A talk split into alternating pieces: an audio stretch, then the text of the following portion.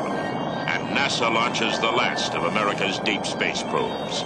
In a freak mishap, Ranger 3 and its pilot, Captain William Buck Rogers, are blown out of their trajectory into an orbit which freezes his life support systems and returns Buck Rogers to Earth 500 years later.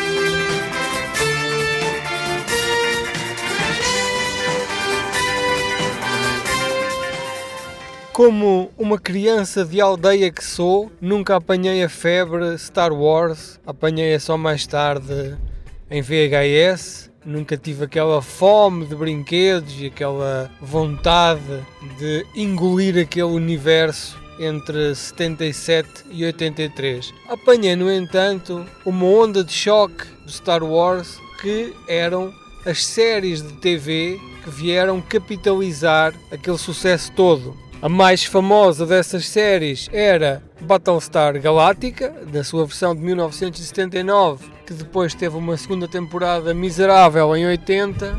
E aquilo que eu vos quero falar hoje é de outra série, uma mistura de Austin Powers com Star Wars, com exploitation pós-apocalíptico italiano, que é Buck Rogers no século 25. E vocês dizem assim: Olha lá, Pedro, então tu estás sempre a dizer tão mal das telenovelas que as pessoas passam a vida a ver e hoje vejo-nos aqui chatear com uma telenovela que tu vias quando eras criança? E eu respondo: Amigo imaginário, deixa-me que te diga que tens razão, mas aquilo que eu venho aqui falar hoje foi no filme para cinema desta série.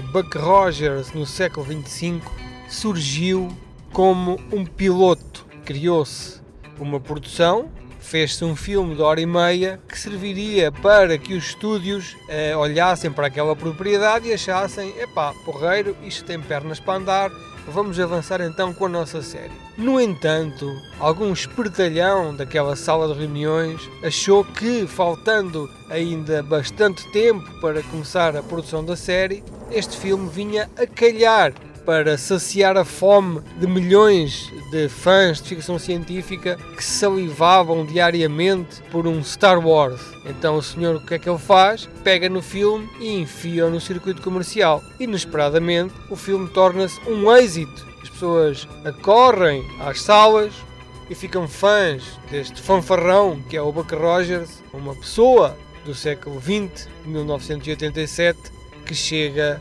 ao futuro 500 anos depois, tal como Demolition Man, as pessoas não estão preparadas para lidar com a rudeza, com a crueza, com este sex appeal incontrolável deste proto-Austin Powers, que é um astronauta da Terra.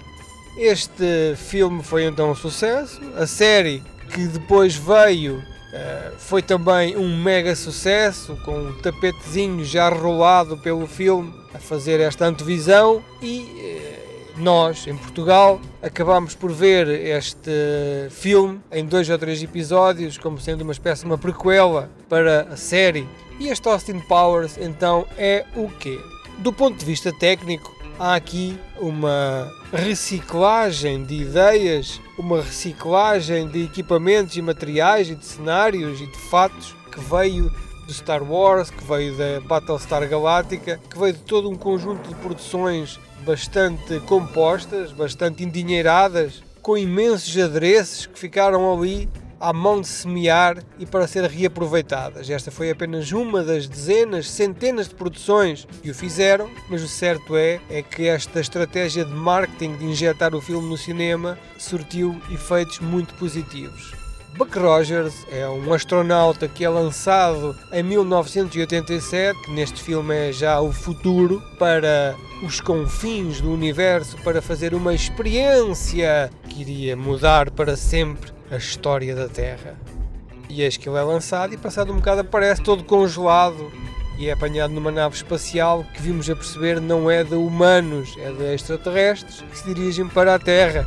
E então eles contam ao rapaz o que é que aconteceu. Eh, isto, é, tu és a tua nave antiga, tu és um gajo que veio do passado. Passaram 500 anos. Entretanto, ele é enviado para a Terra. Estes extraterrestres usam-no para colocar um transmissor e perceber onde é que está o túnel secreto para entrar no planeta Terra, um túnel na atmosfera. E quando ele chega à Terra, abre os olhos e é recebido por jeitosas de uniforme que olham para ele e para o seu pirilau de igual maneira. E então, por aquele olhar maroto, percebemos que Buck Rogers, além de todas as missões que tem pela frente, irá também passar a ferro aquelas jeitosas todas, sendo que aqueles fatinhos justos eh, não são inocentes, porque chamar o público às salas e às televisões usando o poder das suas hormonas também é aqui um dos trunfos desta série barra filme. Então ele chega e diz-lhe, pá, tu eh, realmente foste numa missão há não sei quanto tempo, mas entretanto houve uma guerra nuclear, passado uns meses de teres saído, toda a gente se esqueceu de ti, andaste aí a vaguear no espaço, não existe memória do que era a Terra há tanto tempo, porque um grande apagão levou todos os registros, a Terra agora é só esta mega cidade, tudo à sua volta são restos pós-apocalípticos como mutantes que andam de um lado para o outro tu estás feito, eh, vais ter que ficar aqui preso. Entretanto, ele é levado a tribunal porque foi encontrado, o seu transmissor é culpado. E ele, para provar a sua inocência, tem que salvar a Terra dos terríveis piratas que se aproximam para destruir o nosso planeta e acabar com a nossa paz e prosperidade. Sempre a ser um gingão, um engatatão, com aquela conversa de bar, toda a gente cai em todas as suas armadilhas e ele vai se safando. Pronto, e é este o filme que existe agora em Blu-ray, é este filme que foi um grande sucesso e que nós aqui apanhamos apenas na televisão. Eh, é um filme que vem dos sucessos que falei anteriormente. Nota-se claramente que as naves espaciais são da Galáctica, muitas cenas de batalhas, tudo o que é ação no espaço é reciclado de outras séries, também muito da Galáctica, e este filme vive eh, desse efeito, tendo esta vertente do humor, desta espécie de Roger Moore que vem para copular com todos os seres que apanha. É, digamos um Roger Moore barra Austin Powers barra Captain Kirk, que além de ser uh, este fornicador profissional, tem também um conjunto de truques e um conjunto de conhecimentos que a malta do futuro, coitadinha, já não sabe nada, porque é tudo por computador.